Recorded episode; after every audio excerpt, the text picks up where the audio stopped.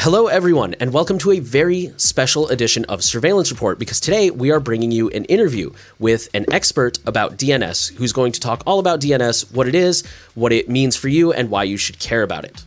So, without further ado, I'm going to jump in and we're going to welcome Mr. John Todd to Surveillance Report. Hi, thanks for having me. Of course. Let's go ahead and start with a real simple question. Could you please quickly, uh, briefly introduce yourself and Quad 9 and what it is you guys do? Sure. So, again, I'm John Todd. I'm the general manager of Quad 9. The brief background on what Quad 9 is and what we do. We've been around now for about five years. We were founded uh, some time ago by an initiative started by three different organizations. One is the, uh, a nonprofit called Global Cyber Alliance. They were uh, chartered with some work to bring security to as many people as they could for as low a price as possible. The second was Packet Clearinghouse, who worked with GCA to build essentially what was decided upon at that point to be a recursive DNS solution with an embedded security list.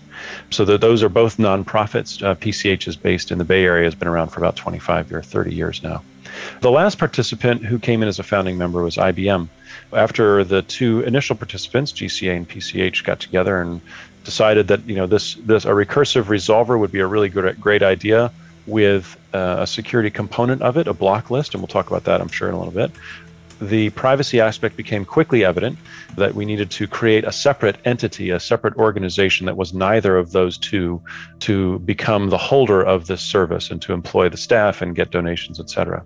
So at about that time that it was decided to create a separate entity, which later became Quad 9, we approached IBM, who was the owner of a large address internet, uh, internet address space, uh, 9 slash 8. So they own one 256th of the IPv4 space. It was actually not announced. And we approached them and said, well, you have 9.9.9.0 slash 24. We'd really love to use that. And it was great timing. IBM had some people in, in it that were interested in doing something with DNS as a basically as a contribution or as a, as a sponsorship for something. And it was perfect timing. So they became the third member, the third founding member of what became Quad 9. So we launched in November of 2017. We actually had about a year of beta where we got about a million users on the platform, mostly in North America, built up the system, and then launched publicly in 2017. And the platform is, again, it's a DNS recursive resolver.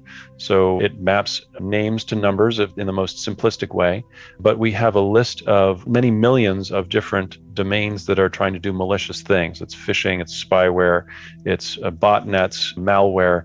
So we keep a list of that. And then if your computer is using our system, tries to look up one of those names, we will. Hello, everyone, and welcome to a very special edition of Surveillance Report because today we are bringing you an interview with an expert about DNS who's going to talk all about DNS, what it is, what it means for you, and why you should care about it. So, without further ado, I'm going to jump in and we're going to welcome Mr. John Todd to Surveillance Report. Hi, thanks for having me. Of course. Let's go ahead and start with a real simple question. Could you please quickly, uh, briefly introduce yourself and Quad 9 and what it is you guys do? Sure. So, again, I'm John Todd. I'm the general manager of Quad 9 the brief background on what Quad 9 is and what we do. We've been around now for about five years. We were founded uh, some time ago by an initiative started by three different organizations. One is the, uh, a nonprofit called Global Cyber Alliance. They were uh, chartered with some work to bring security to as many people as they could for as low a price as possible. The second was Packet Clearinghouse, who worked with GCA to build essentially what was decided upon at that point to be a recursive DNS solution with an embedded security list. So the, those are both nonprofits. Uh, PCH is based in the Bay Area, has been around for about 25 or 30 years now. The last participant who came in as a founding member was IBM. After the two initial participants, GCA and PCH, got together and decided that you know this this a recursive resolver would be a really good great idea with uh, a security component of it, a block list, and we'll talk about that, I'm sure, in a little bit the privacy aspect became quickly evident that we needed to create a separate entity, a separate organization that was neither of those two to become the holder of this service and to employ the staff and get donations, et cetera. So at about that time that it was decided to create a separate entity, which later became Quad 9, we approached IBM, who was the owner of a large address inter- uh, internet address space, uh, 9 slash 8. So they own one 256th of the IPv4 space.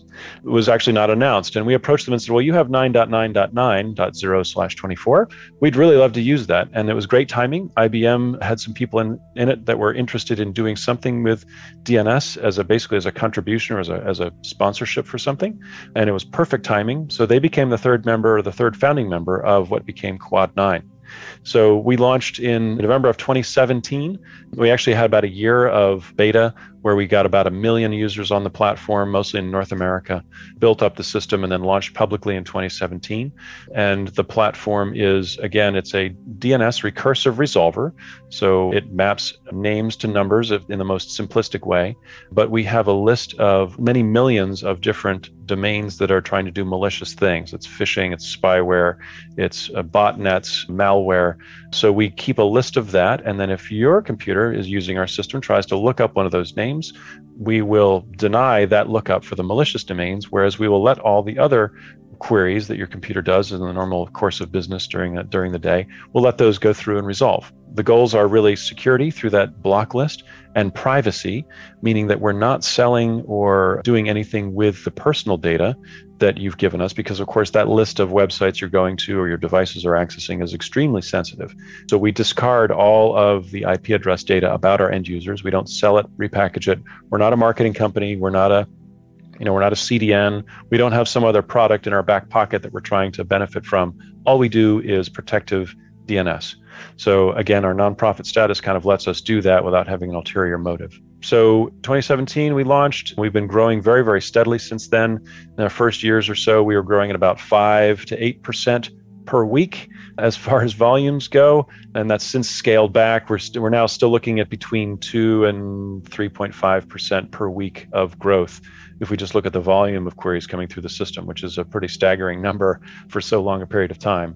We launched with about 100 cities, and we're now at 185, I think, uh, with a whole huge number that are actually in queue right now for deployment in the first quarter of this year. So we have about 90 countries in which Quad 9 exists. So we have actually servers in around 90 countries. The goal is to get the servers as close to the end users as possible to keep latency low and to also get around issues like, you know, network outages where there's, you know, segmentation that occurs between nations as an example. If we have servers that are closer to end users, they don't experience those outages. Then the next kind of big news is that we were formed as a 501c3, a nonprofit in the United States. And it, beca- it became apparent to us over time that that's not good enough especially for a lot of our European users, where the GDPR came into effect and privacy as a legal concept is becoming more more important to people. Now, as a 501c3 in the United States and because of our mission and charter, we promise not to use people's personal data. But there's nothing preventing us from using people's personal data from a legal perspective. We could just decide to change our our minds and start to use it because we're a U.S. corporation. Uh, even though it's a nonprofit, we're still a U.S. entity. So last year, in the beginning part of last year, we actually, prior to much prior to that, we went through a very long process of uh, essentially rehoming the organization into Switzerland. And the reasons for that were varied, but the, one of the primary reasons is that Switzerland has extremely rigorous data protection laws. And they hold Quad 9 accountable for the way we treat personal data. So while our mission didn't change, we didn't actually modify the way that the DNS queries are answered, and nothing about the way the service operates changed. What happened was it became impossible for us to change our minds in the future. So basically, putting our money where our mouth is and saying, all right, because we're in Switzerland now, you can believe us as far as what we're doing with your personal data. And there are actually in Switzerland, even differently than the rest of Europe, there are actually criminal penalties for that versus just civil penalties. So we did really put ourselves in the position where we are, where we're walking the walk uh, as far as how we're treating people's personal data. So that, in a nutshell, is kind of both a technical and political summary of Quad 9. Oh, I, I forgot to mention the most important part, of course, is that it's free. We don't charge anything for the service. Anybody can use it. Just change your DNS resolver to 9.9.9.9. Uh, and I always have to say also, if you're going to do that, secondary resolver 149, 112, 112, 112, so that you've got some redundancy there. And then we have an IPv6 2620 FE Hopefully, easily memorable addresses that people can put into their DNS resolver settings, either at their homes, businesses, wherever. There's no limitation on how we get used. We're happy to have more users on the system, uh, enjoying both the security and the privacy that we provide. That was awesome. That was really in depth. Thank you. And that did actually answer. I was thinking the other day I should ask you about why you guys moved to uh, Switzerland. So thank you for uh, getting ahead of that one. I do want to backtrack just a little bit. You kind of covered this a little bit in what you just said, but for our more non technical listeners, how would you describe to them what a DNS resolver is or does? Sure. Sure. So, um, I'm going to try a new analogy today. Normally, when people ask what the DNS resolver is, we use the concept of a telephone book. But I'm going to try a new one out and see how it works. Maybe you can tell me if it works or not. But I, I want to treat a DNS resolver as someone who's reading a map for you. So the internet is this map, and what happens is that when you have a name like www.example.com, and your computer wants to connect to it, your computer doesn't understand how to connect to names, it understands how to connect to numbers or IP addresses. And so what has to happen is your computer has to figure out where www.example.com, what's the IP address really that it needs to connect to to start the transaction, to download the first bits of data in like a connection of any kind. So there's this map, and the map is the DNS. And the, the map will tell you, all right, if I have this name, how do I get to the address? And what Quad 9 does is that we essentially read the map for you. You give us the name, and we look at the map and we try to trace down all of the different, and there's a very long process of going through what's called a recursive lookup. All right, who owns .com? Like who is the owner of .com? All right, now that we know who .com is owned by, owned is a relative term, right? But who, who operates .com, then we have to find out who operates example.com, and we go to them and ask them the next process. And then once we find that out, we ask the example.com name servers, all right, what is the IP address for www.example.com? And finally, we give that answer back to you after we've done all this uh, fairly extensive processing. So we're essentially reading the map for you. The map is actually out there. The map is free. Anybody can set up a DNS resolver. So there's nothing magic about Quad 9 as far as being able to do DNS lookups. However, what is different in the way we do it is that we look up that route for you on the map. And then if we discover, hey, where you're going, there's a big red flag on that destination where you're trying to go on the map. And if you connect to it, something bad might happen to you. So if that's the case, we don't answer the question. We actually say, well, we don't know. There's we, the, the technical term is NX domain, domain not found. So that's how we prevent you from connecting or from your computers or your IoT devices or your mobile device. We prevent them from connecting to sites that we know are malicious in some way. But for 99.9% of all the queries we get, or that's actually more than that, we don't try to block you. We actually give you the right answer and send you on your way. And that all happens in just a few milliseconds. So how's my how's map that? analogy? Is that is that reasonable? I think so. And actually, I'd be interested to see how that goes over since you know phone books are kind of antiquated. Exactly. But like you said, exactly. it's it's kind of the go-to example. Actually, I was wondering if you've mentioned the word recursive a couple times. Would you be willing to explain what that is again for our less technical sure. listeners? Sure. Yeah. So recursive means I'm sorry that these are words that aren't typically used in non-English, but iterative descent through a tree. So if you want to view the DNS as a hierarchy, all the way at the very top of the DNS is dot. It's called the root. So, in other words, when you have a question about the DNS, you have to do this process whereby the recursive resolver, Quad 9 in this case, has to actually really go all the way out and say, all right, what is the DNS? Who, like at the very bottom of the DNS, who owns the, who runs the, this namespace? Because the namespace is split up. There are different owners of different sections. So the root is 13 different organizations, or actually 13 different servers, really is a better way to put it, that are spread out all over the world, run by different organizations ranging from NASA to Netnod to there are a variety of organizations who generally agree. This is a whole other podcast about like who runs the root and how do they agree on things, but it's an extremely well run, and extremely stable model where these 13 organizations all agree that this is the way the DNS needs to look. And so they contain all right, so who owns .com? So they'll actually say, well, who is who is authorized to answer questions about .com? So Quad 9 actually, when you give us a question about www.example.com, we go all the way out to the very top and we say, all right, who runs .com? And the root servers need to tell us that answer. We will accept whatever answer the root servers, and these are what are called authoritative servers. So that's the servers that contain the answers are authoritative the servers that ask the questions and do the running around for end users, those are recursive servers. Our job as a recursive server is to ask the authoritatives, all right, who owns this and where do I go to get the next question answered? So the roots tell us that .com is run by the following, you know, they'll, they'll give us a list back of a bunch of IP addresses and saying these IP addresses know the answers for .com. So next step is that we go and talk to those IP addresses and say, all right, you guys run .com. Who owns or who is responsible for example.com? And the .com name servers, one of them will give us the answer and say, oh, these IP addresses over here know the answers for example.com. So again, we iteratively will go to those name servers and ask them, all right, so www.example.com, what's the IP address for that? Now, most websites that you're familiar with, they're usually only three or maybe at the most four levels deep. So you you know .com points to example, example points to www, the actual end IP address. But they can go deeper than that. And in fact, many large companies will have four or five layers where you get to example.com and then you get to marketing.example.com and then you get to germany.marketing.example.com and they keep pointing you to different name servers saying well i don't know the answer to this but i know who does and they'll you know go over there and ask so the recursive name server goes to each one of those recursively and gets the answers and finally at the very end of that process gets the ip address this works really well and it's exceptionally stable and functional and it's kind of the way the internet's been running for 30 years now with name service in, in place more than 30 years. Cool.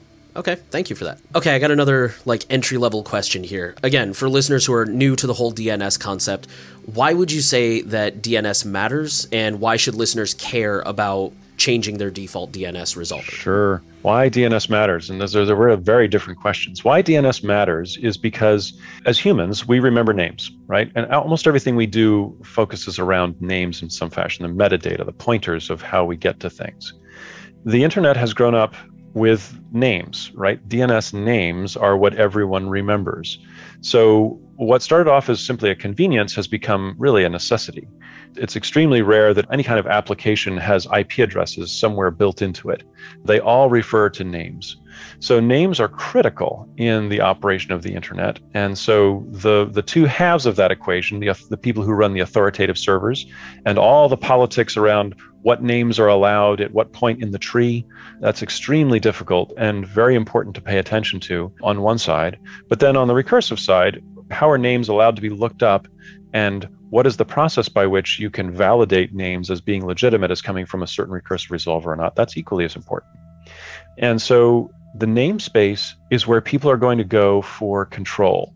So if you want to prevent some website from being on the air, there's really two primary ways you can do that. The first is you can go after the hosting provider, whoever it is that hosts the content, right? If it's a hosting company, you try to go after them. But if their hosting company is out of the reach of whatever your legal regimen is, or not even your legal regimen, if it's outside the reach of your policy, if you're an enterprise and you're trying to prevent gambling sites, as an example, you can't actually go out and prevent the hosting provider from providing a gambling site.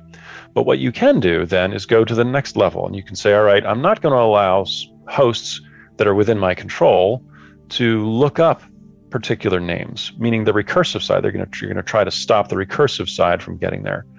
I'm sorry, there's a third place you can go, and I didn't speak about that. And that is also in the DNS where you can say, all right, I want to prevent that name from even existing. I want to prevent the authoritative operator from being allowed to register this name. And there are legal avenues you can go down for that. But those the first two are very difficult if they're outside your jurisdiction, meaning if it's outside your company or outside your country.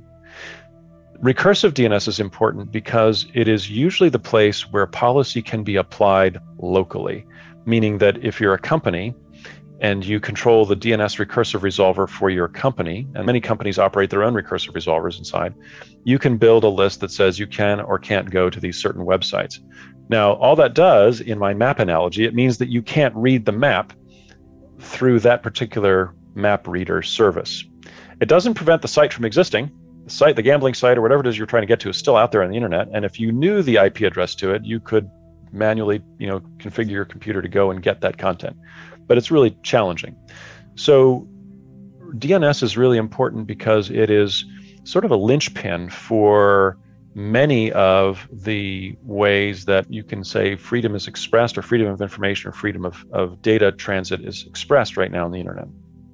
And it's becoming a hotter place to be from a policy and legislative perspective as far as who wants to control what data and who can see it. The DNS is one of the easiest places you can go to kind of prevent that from happening or to throttle it or to do whatever it is you're trying to do with your control model.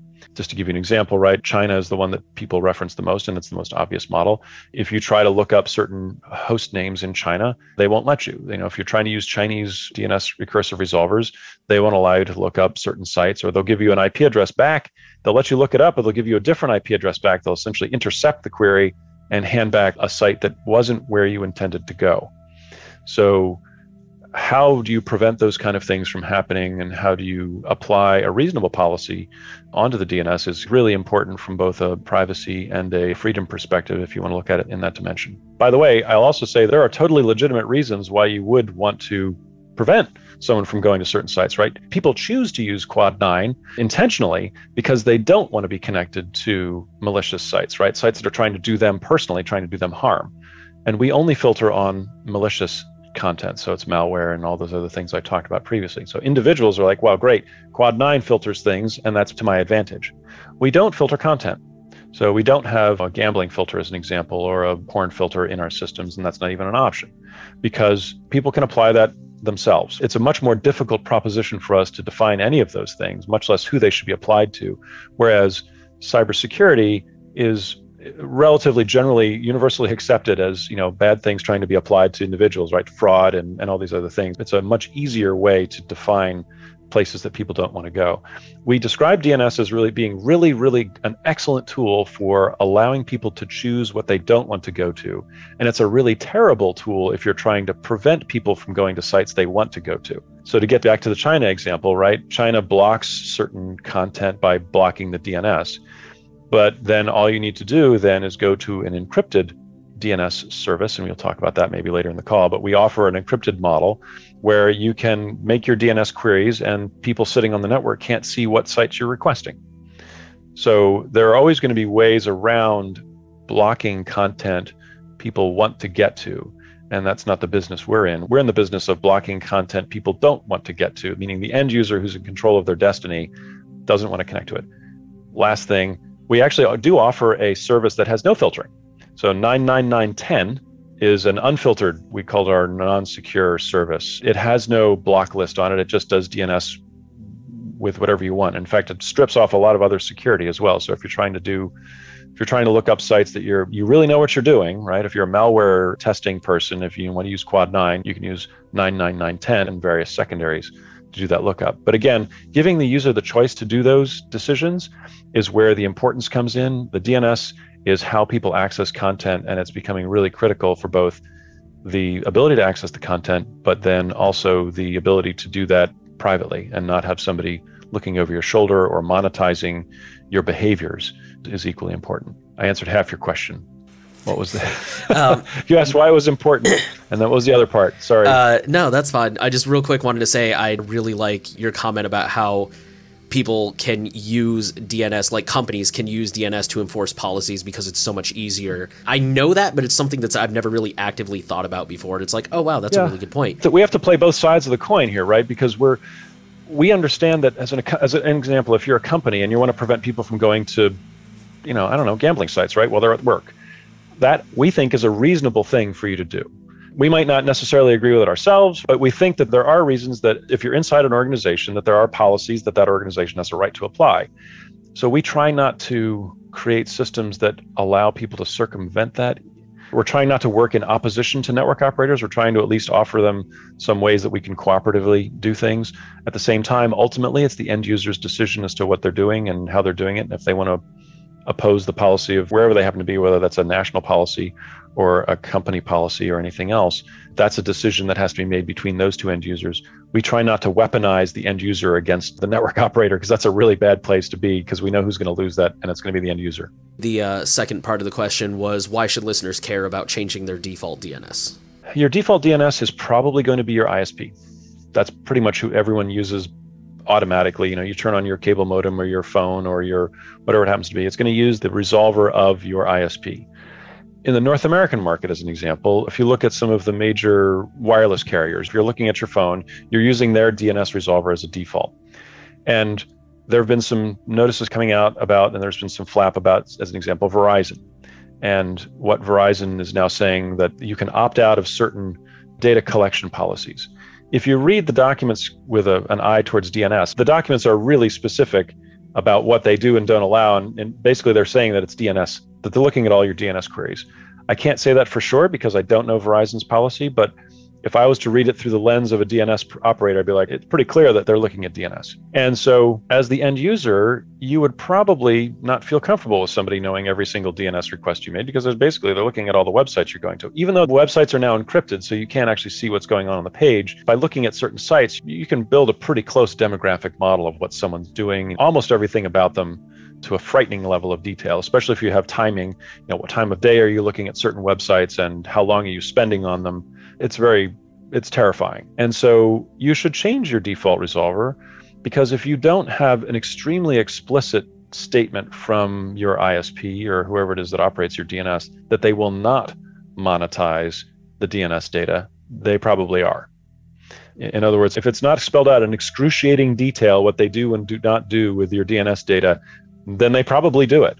There's lots of money in the DNS right now because everything else is disappearing the ability to see what websites people are going to is becoming more and more difficult.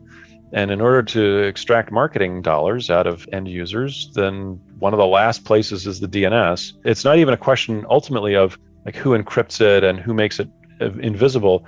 You have to trust your DNS provider implicitly with all of that data. And it's really, really important. Quad 9, go to our website. We have a privacy policy stated there.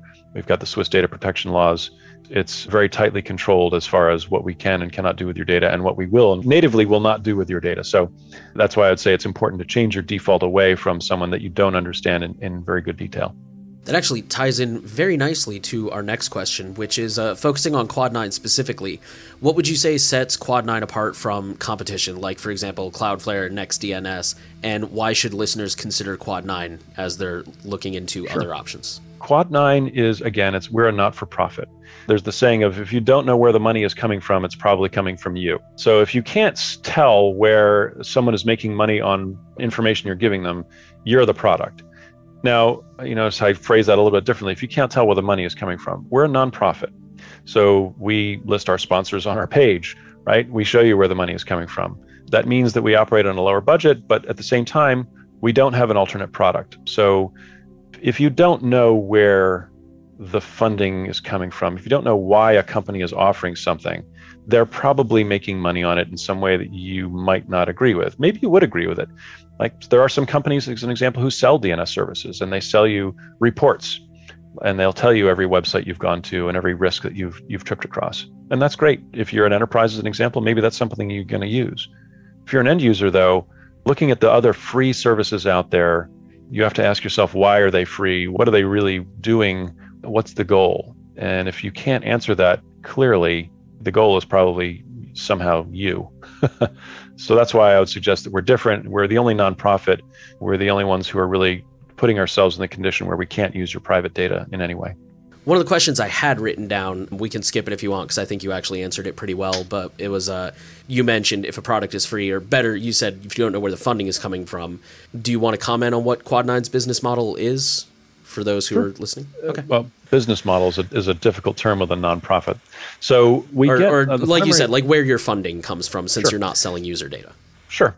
The primary funding comes right now from corporations who get a couple of things from Quad 9 in return. As an example, IBM is one of our bigger sponsors. What IBM gets out of the deal is, of course, their name is associated with Quad 9 as a sponsor. So that's great. But they also provide us with a threat list. So I talked about, you know, we have this list that's updated all the time with about it's several million different threat domains. We get that from about 20 different providers. They're all over the place. Some of them are specialized in phishing, some of them are specialized in domain squatting, all kinds of things. So, as an example, IBM provides us with a, a fairly big list, but every time someone connects or tries to connect to a site that IBM has given us, or any one of our threat providers has given us for that matter, we give back to IBM in near real time a message. We don't tell them who the user was, we don't give them anything about the IP address. We say, hey, someone tried to go to this website. It's one of the ones that you told us was risky and here's what time they did it, and here's the rough geography, right? They were in New York or they were in Singapore or wherever. IBM uses that data to enrich the threat feed that they have. In fact, all of our threat providers have the opportunity to use that data as a way to enrich their threat feed. So they can say, well, we gave you that, this threat first this morning, and we see it's ramping up quickly, and it's ramping up mostly in Asia. That's incredibly valuable information to be able to see more or less in real time where in the world and how quickly certain threats are emerging or descending, or whether they're steady state. That's very, very expensive data to get. So we're not monetizing the end user, but we're in, we're monetizing kind of the aggregate data. Can we tell these threat providers what's happening in the world with the threats that they've given us. And we can. And that's very useful to them. So that's kind of the feedback loop. That also improves the threat data that we get back. Right? Each one of these threat providers who gets this stream of data can then return it to us in a better way. And they can say, oh, well, this threat is no longer an issue. We don't see it. And we can understand the pattern of a particular malware campaign, as an example. So it improves our feed it improves their business. They we don't mind if they repackage that data and sell it to their enterprise customers. That's that's fine as far as we're concerned. How they make money on that enhanced data, it's good for everybody. But they recognize that that's valuable, and so we have many sponsors right now who give us funding because they recognize that keeping us going keeps that data improving. So that's one way. Additionally, we have organizations who just recognize the fact that we're doing great things for their end user base, right? They're like, we have 100,000 users on your platform that we've recommended use your platform. And we know that that's protected us from millions of different events across the year. Here's some money to keep going. So there's a charitable and then there's a self interest as well. They understand that if we disappear, their users are suddenly going to be exposed to these threats. And uh, from a price perspective, from their looking at the books at a, at a very high level, it's a great idea to sponsor Quad 9 because keeping us together and around is cheaper than any other method that they might have. We additionally get grants and sponsorships and things like that as well for deploying in certain places, as an example.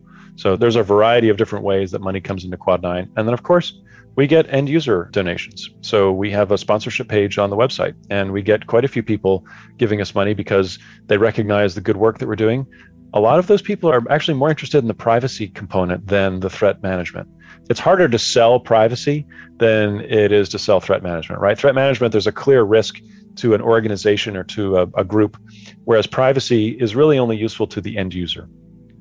So we find more end users giving us donations because of privacy than they do because of security, although they get benefits from both. We got one more general question, and that is could you explain the difference between DNS over HTTPS and DNS over TLS? I know this is like an emerging topic. Sure. I see it yeah. talked about a lot, and like what are the differences and stuff like that. This is another whole show, but let me, let me, let me summarize. So DOT was slightly first, DNS over TLS. DOT is simply wrapping a DNS packet inside of TLS. Remember, DNS as a protocol was almost always UDP, so stateless. You'd send a query out, and then hopefully a query would come back. But DNS also supported TCP, meaning that you could set up a socket and then send a message out and always get a message back on the socket. So that was stateful, mostly not used though. So what they said is, all right, we've got DNS over TCP. Let's wrap it with TLS. Essentially, that's the short form, and we're going to put it on port 853. So DNS operates on port 53. DNS over TLS operates over port 853, which was not used by anything else. So it's a secure way of a client, a device connecting to a recursive resolver to send the query in such a fashion that you cannot intercept it. You can't see it. You can't modify it. DOH came along slightly afterwards, DNS over HTTPS, driven to a large degree by folks in the browser space because the browser automatically understands HTTPS. Like, all right, why not just put DNS inside of an HTTPS packet and use that as a transport layer? Very, very similar in, again, looking at the very high level, very, very similar to DOT. It's just an encrypted DNS transaction. DOT has some fundamental problems that I sort of hinted at earlier in the conversation. DOT, or sorry, DOH has fundamental problems uh, that I hinted at. DOH operates on port 443, so it is indistinguishable from regular HTTPS traffic. So anybody looking at the wire, or you know anybody trying to apply a policy on DNS, cannot even detect that you're using DOH. Now that might sound like an advantage, and for most people it is. It actually is an advantage because you're kind of intermixing your DNS traffic in with the HTTPS traffic of the regular site. So great, you're protected, you know, security through obscurity in some ways.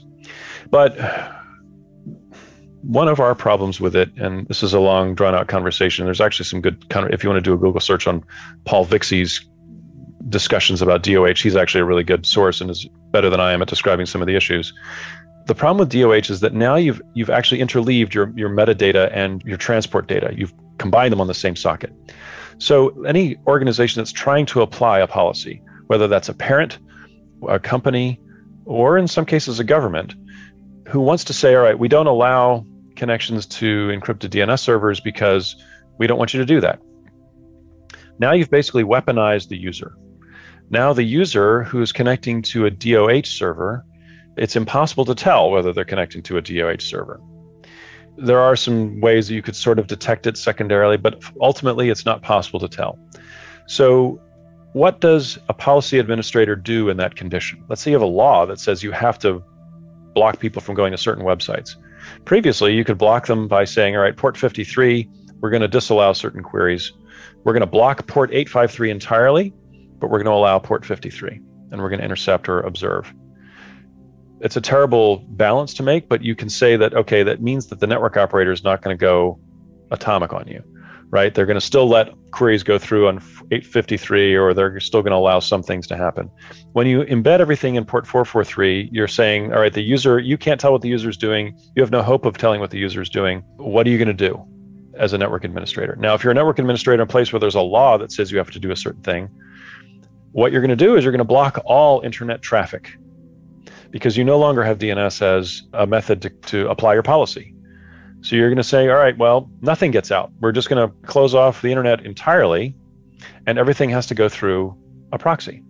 And there are some hints to this, like if you look at the US government suggestions on what to do with DOH, the official policy of the US government was don't allow DOH out. But they don't say how, they just simply say don't allow DOH and DOT to emanate from your networks. Well, okay, how are you going to do that if it looks identical to HTTPS? DOH is, as far as we're concerned, it's neutral, right? DOH and DOT give many of the same advantages. DOH actually allows a little bit more data to slip because it actually tells the DOH server about your about your browser, right? All the stuff in the header part of your browser escapes. Whether you consider that important or not depends on your opinion of fingerprinting in web browsers.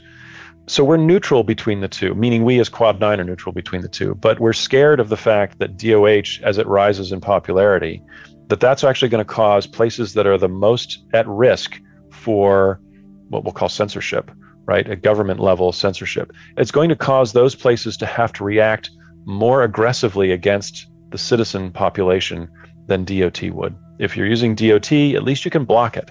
You can just pick DOT out and say, all right, I don't allow that. With DOH, that becomes impossible. And so it leads down this quickly escalating path of everything is blocked. You have to go through a proxy where we look at every single packet and every single website you connect to. There is no internet anymore. It's a proxied internet. And we're very worried that that's where things are going to go. And it's going to kind of divide the world into the free and open internet world and the not free and not open internet world. And it may be very surprising ultimately who you see fall on which side of that line. So there's a political reason we don't like DOH as much. By the way, Quad 9 supports both. we happily support any kind of encryption method. We're, we're all about encrypted data.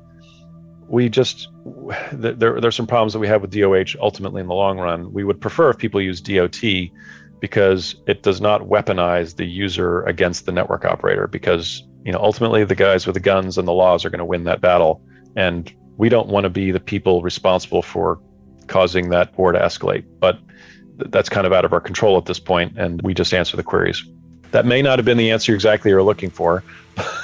no, I, I think it was. Is, um, I think it was interesting though because uh, I, I I never really considered that whole, uh, like you said, how they'll just block everything on 443, and I, I, think that is a valid concern because we've definitely seen a lot of internet shutdowns, just even just last yes. year in a lot of repressive countries. So, yep, and and we've seen the expansion of DNS filtering tools and aggressive DNS filtering tools, which does, again, it kind of indicates that that escalation is occurring, that war is happening, right? That the end user versus the network provider is starting to occur. And does DOH or DOT accelerate that? Yeah, probably does. And, you know, how fast do we want to have it go? Where do we see the end game going? I don't know, but it's clear to us because we can see what's happening with DNS that interception and rewriting of packets is much more frequent now than it used to be. There are now new companies appearing whose only product is DNS rewrite and, and intercept tools. And those are applied at national boundaries uh, as well as um, at corporate boundaries or ISP boundaries. So, as I said at the very beginning of this call, DNS is a really interesting place to be right now because it's kind of the last frontier of unencrypted data. And you know what happens when that disappears? Like, what's the next step in this escalation? Yeah, those very good insight. So, you made some predictions for this year regarding DNS security trends. And yep. if it's okay with you, I'm going to read off all seven of them just so that our listeners know what they are. Number one is DNS security will be particularly essential in healthcare as telehealth continues to grow post COVID and as privacy and security concerns increase. Number two, awareness of the criticality of DNS for business will continue to grow because of high profile attacks. Number three, increased use of DNS security solutions as the first line of defense against data exfiltration. Number four, challenges from hybrid working will create a need for improved multi cloud management. Number five, zero trust strategies using whitelisting will help reduce IoT security risks. Number six, there will be regulation shifts for better data protection in the world beyond GDPR. And number seven, the cloud's reliance on DNS security will expand. There were two of those that I found particularly interesting, and I was just wondering if you would uh, dive into those a little bit more for our sure. listeners. The first one was number two awareness of the criticality of DNS for business will continue to grow because of high profile attacks. Particularly, I'm interested in how DNS can help mitigate or prevent attacks. Sure. So um, I'll go backwards. How can DNS prevent or mitigate attacks? Is there are a huge number of different varieties of attacks against the DNS. I think it was Neustar that came out with a report last year that said something like more than 70% of all companies in a year had seen some sort of DNS attack against them. That's pretty significant. And I'm thinking that's large companies. I don't think that's, you know, every domain. I think it's just corporates. But that's pretty significant. So one of the things that we see not taking off the way I think people should be adopting is DNSSEC. So I'll just pick one, and DNSSEC is going to be where I'm going to go with this. So, as an example, we see attacks with some frequency where uh, distributed denial of service attack, you know, 100,000 bots will fire up and they'll start asking for 1234.example.com. And the next bot will ask for 5678.example.com. And the next bot will ask for abcd.example.com. So basically asking for random strings uh, on a certain domain name and that what they're attempting to do is overload the authoritative name servers of that company by sending uncached queries, meaning queries that, that the recursive resolvers haven't asked for recently, therefore they don't remember them. Therefore, they have to go through this whole iterative process and ask the authoritative name servers for all this garbage. The goal is to crash the authoritative name server, making the website unavailable or making the namespace unavailable. Happens frequently. So one of the features of DNSSEC that can be used, DNSSEC is a way of a domain owner to essentially what's called sign and validate their domain against unauthorized rewrites. It's not encryption. So people get DNSSEC confused. It actually isn't encryption. It is a way to make sure that a recursive resolver, when it gets an answer from an authoritative resolver, says, oh, this is in fact the right answer the message was not intercepted in the well i shouldn't say that the message was not meddled with between the question and the answer component so i'm confident that the answer that i've received is in fact the same answer that the authoritative server wants to give me so it's validation there are some other benefits to DNSSEC, though, that could be used. So, as an example, in these cases where there are iterative questions being asked, DNSSEC has an interesting f- function where it can actually give you negative answers. It can say, between these two names, there is nothing else. So if you look at mail.example.com and www.example.com, when the recursive resolver asks for one of those two, it actually gets back a response that says there's nothing between these two. There are no other names between M and W to make it very simplistic. So the recursive resolver then says, oh, well, there's no answers between M and W. So if I get a request for ssss.example.com, I don't even have to talk to the authoritative server. I know that there's nothing between M and W. So I'm going to immediately answer the bot and say, nope, never heard of it. So DNSSEC has a number of different ways to prevent these type of overload attacks from overloading the authoritative server. But the person who runs the domain, right, the person who runs example.com, has to sign their zone with DNSSEC. And DNSSEC is still a little bit scary for some people. It's a tricky protocol. But if you do that, you get a bunch of these side benefits that not only do you ensure that the answers that recursive resolvers are seeing are correct, but you also get some protection against certain types of attacks. So, to roll it up to say that DNSSEC is something that domain operators, companies, or anybody that owns a domain name, sign your zone with DNSSEC. Usually, it's in a lot of different providers. It's just a checkbox. Say, you know, checkbox in my whoever my whoever runs my DNS. Yeah, sign the zone, and it just works. So that gives you some benefits. That's pretty awesome. I have the DNSSEC box checked on my own website, and I never really knew what it did, but uh, yeah, that's pretty cool. It's, that's it's, genius. It's it's quite useful. And the problem is DNSSEC, as I said, it's a little bit scary if you run your own name server. It's a little bit challenging to get DNSSEC set up, and if you do it wrong, you know all kinds of things blow up. But it's getting much easier. The people who have designed the DNS software now are making it really cut and paste kind of work. It's no longer as scary as it was, you know, five years ago, and there's really it's quite easy. And I think DDoS is a really good example. As we're recording this, just this past week, Microsoft reported, uh, I don't know if it was record breaking, but one of those insanely powerful DDoS attacks. So I was actually a little bit wrong in my prediction. I think this year wasn't the year of DNS attacks. This year was the year of stability and security are incredibly tightly intertwined, right? Like if you don't have a secure network, it doesn't matter if it's secure, it's not still not operating. So this year is the year of DNS stability issues causing awareness of the DNS, where we had, uh, I believe it was Akamai in the beginning part, like our mid, middle part of the year, having a massive outage due to DNS problems. And then we had the Facebook outage, which was not a DNS problem, it was a BGP problem, but it manifested itself by their DNS servers becoming unavailable, which made it look like a DNS problem. So I would say 2021 in the last year, the number of DNS attacks has still been increasing, but it's been slowly and silently increasing.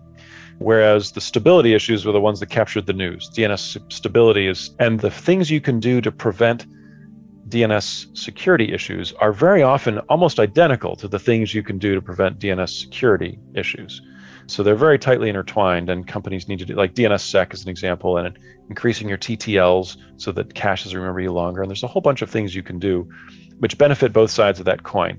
So I'm slightly wrong. I'm going to say that last year was more of a stability year than a security year but that was only the things that caught the news. Security is still ramping up, but there has been no Pearl Harbor, as the saying goes, for DNS security in the last year or so. But you know, knock on wood, something will happen at, at some point here in the future.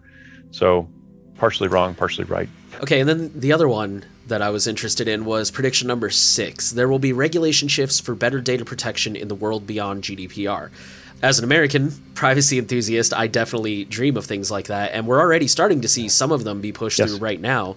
But uh, what are, are you expecting to see anything beyond what we're already seeing, or um, just kind of what do you expect um, to see on that? So I applaud the GDPR in Europe, even though it's a really burdensome set of laws in some dimensions. But it's the foundation that now I think that people can start to trust and it's now becoming a question of how do you implement within the guidelines. Swiss data protection law is essentially a mirror of the GDPR plus plus plus, as they say, right? In North America, it's still a patchwork, right? There are a number of states that are considering or have implemented basic laws about consumer privacy. Honestly, I'm terrified of the way the US is doing it on a state level. And I understand that there's some restrictions that, you know, that's just the way that laws work in the United States. But doing it on a state by state basis is going to be bonkers to try to adhere to the law. And there at least needs to be a, a national standard that people can look to about it. Weirdly, the biggest DNS consumer on the planet has actually implemented reasonably strict laws, and that's China. China implemented a consumer protection and data model in 2021, I think, that looks good. But of course, there are vast exemptions for the government. So, but from a corporate, you know, how corporations interact with private data. It looks interesting. I will also admit I haven't read it in any detail. I did do a quick overview of it, but it, they've got a billion people there, a billion plus, quite a few more than a billion. Now, that's a pretty big chunk now that are provided with some basic privacy on a level that applies to corporate interactions with personal data. Your mileage may vary in how private that actually is in other aspects, but it's interesting, right? That China beat some of these other larger countries in implementing a national level law for how private data is treated. There are other nations that are considering different privacy laws. I, I, want to say Brazil is looking at a law. So there is traction now. The GDPR has, uh, I guess, told people that this is possible to do, and the companies won't disappear and go under because of you know these these privacy regulations. So we're making progress, but not as quickly as I'd like. I would say before the laws catch up with the technology, you should look to you know how your interactions with different companies works and what they promise or not promise to do with your data. So that's again, that's why Quad 9 is important because you can rely on what we do and don't do with personal data. I mean, we don't do anything with it, we throw it away. So if you can't answer those questions with the companies you're working with and you don't have a set of laws that, that guarantee certain privacies, then I don't know, you have to, you have to consider wh- where your data is going. That kind of sums up all the questions I had. Was there anything that we didn't discuss that you, you want to add on or no, I think we've kind of covered it. I'm really pleased with our growth in the last year. I would encourage people to look at Quad 9 and, and look at our privacy policies. Even if you don't end up using Quad 9, look at the privacy policies and compare them against the privacy policies of who you are using. One of our kind of secondary goals is to, even if you don't use Quad 9, we're trying to force other companies into upping their game. So our privacy policy now you'll start to see echoes of that in some other providers uh, documents there was a recent ietf draft or uh, i'm sorry it's a bcp i think uh, I, am not sure. I don't. I should remember this, but I don't. Basically, about recursive resolver privacy, like what's the standard that people would expect for recursive resolver privacy, and we're very pleased to see a lot of our privacy policy essentially cut and pasted into their example sets in the back. So we're really trying to drive the privacy model into other places. And we would be happy if everybody had the, the same privacy model as we did, and we could stop talking about how we're different. I would love to not have to say that we're the only organization that by law can't store your IP address data and it has a worldwide footprint, right? There are other providers that are in Europe that can do certain parts, but they're not worldwide. There's certain, but anyway, I would love to say that we no longer have that as a, a unique point. So even if you don't use this, take a look at the privacy policy, compare it against what you're using.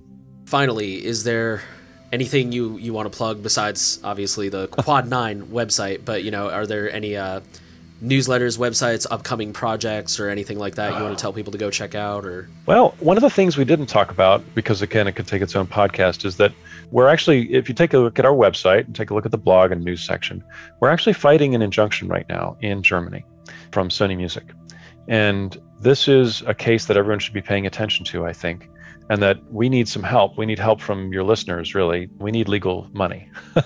we have a budget that funds our operations, but we did not count on a big legal battle. And to, to sum it up really quickly, Sony is saying that in Germany, that a website that we simply resolve, we just answer a question about the website, we're giving the IP address back. By doing that, we are essentially indirectly responsible for by resolving the website that points to they have links to another website which contains content that is copyright infringing or that Sony asserts is copyright infringing. Mm-hmm. This is really dangerous because essentially Sony has asserted that we have to basically take whatever they tell us about and filter it in Germany. And if what, what we do in Germany has a tendency to become what all of Europe does, and what all of Europe does has a tendency to become what a lot of the world does. We don't think that it should be possible for companies to tell other companies to censor part of the internet based on not particularly well founded or well educated assertions. And so we're fighting that in German courts. And we've gone through one objection to the injunction. We're now into our second phase. And that's going to take quite some time and some money. But we think that it actually has significant privacy and other stipulations that people should know about and you should become familiar with the case at least, or at least read the case. We actually post all the documents on our website. Take a look at it. It's actually quite scary, and we're confident that we're going to come out and win, but we need help to do it. So, your listeners, I would appeal to you, throw a few euros, francs, dollars our way, and help us pay for some lawyers. It does have a big impact on everything web browsers, DNS resolvers, firewalls, everything downstream, and it's going to be a very important case. I'm glad you brought that up because that was something I thought about asking you about was the whole censorship thing. And then when I went to go like look it up and educate myself, I saw that you guys were in the middle of fighting it, and so I was like, oh, yeah. so And we're like, as surveillance report, we're firm believers that like a company has to obey the law. Like you can't just yeah. tell the yeah. law to screw off and do whatever. No. So I certainly don't blame you guys for obeying the law, oh, but we have to, right? But at the same time, we're gonna we have to fight, right? Well, there's another option which we don't want to pursue, which is that we could we could withdraw from Germany right? We could just turn our servers off and, and answer all these questions for people in Germany from outside of Germany. And we don't want to do that. And that's really the last option that we have that we hopefully will not have to pursue because I really, really don't want to do that. We have a lot of users in Germany. And really, the biggest risk there is that that's the easy way out for us, right? We could just say, oh, we don't have enough money to fight this. We'll just leave Germany. But it's basically that means Sony wins. And that means that they'll be able to take that essentially no contest ruling and apply that to other companies. And that is terrifying. Like, we're the thin edge of the wedge here, right? They picked on the nonprofit that they know doesn't have a full time legal staff that they think they can just push over, and we're not. So it's really an important case because if we lose it, there's a lot of other people who are next on the chopping block and it's a long list of different organizations if if by resolving a domain name we can be claimed to be partially liable for copyright infringement. Okay, how about your web browser? How about your firewall that lets this website through? How about your antivirus program that's not blocking it? It goes on. You can get pretty absurd in the argument as far as where that leads, and we don't think that that's a good outcome for the internet and for Germans or Europeans in general. So we're fighting it. So help us, right? Give us a hand. We have a great case, but it, uh, no matter how great the case, it still costs money and time to push that through the courts, and that's what we're looking for assistance on. Okay, I think that's a great note to end on. Thank you again so much for making time in your schedule to come and talk to us. Mm-hmm. And we will leave links to Quad 9 and the news that he was just talking about with the, the legal stuff.